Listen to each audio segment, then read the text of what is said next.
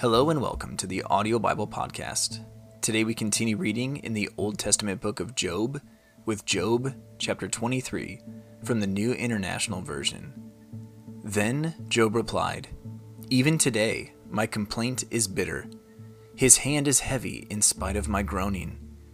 If only I knew where to find him. If only I could go to his dwelling. I would state my case before him and fill my mouth with arguments. I would find out what he would answer me and consider what he would say to me. Would he vigorously oppose me? No, he would not press charges against me. There the upright can establish their innocence before him, and there I would be delivered forever from my judge. But if I go to the east, he is not there. If I go to the west, I do not find him. When he is at work in the north, I do not see him. When he turns to the south, I catch no glimpse of him. But he knows the way that I take. When he has tested me, I will come forth as gold.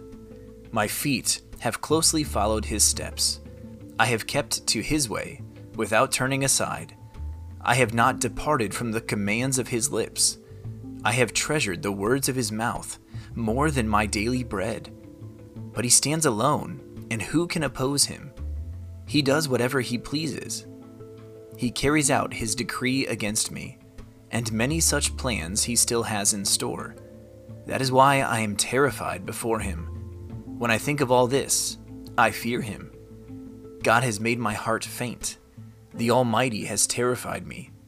Yet I am not silenced by the darkness, by the thick darkness that covers my face.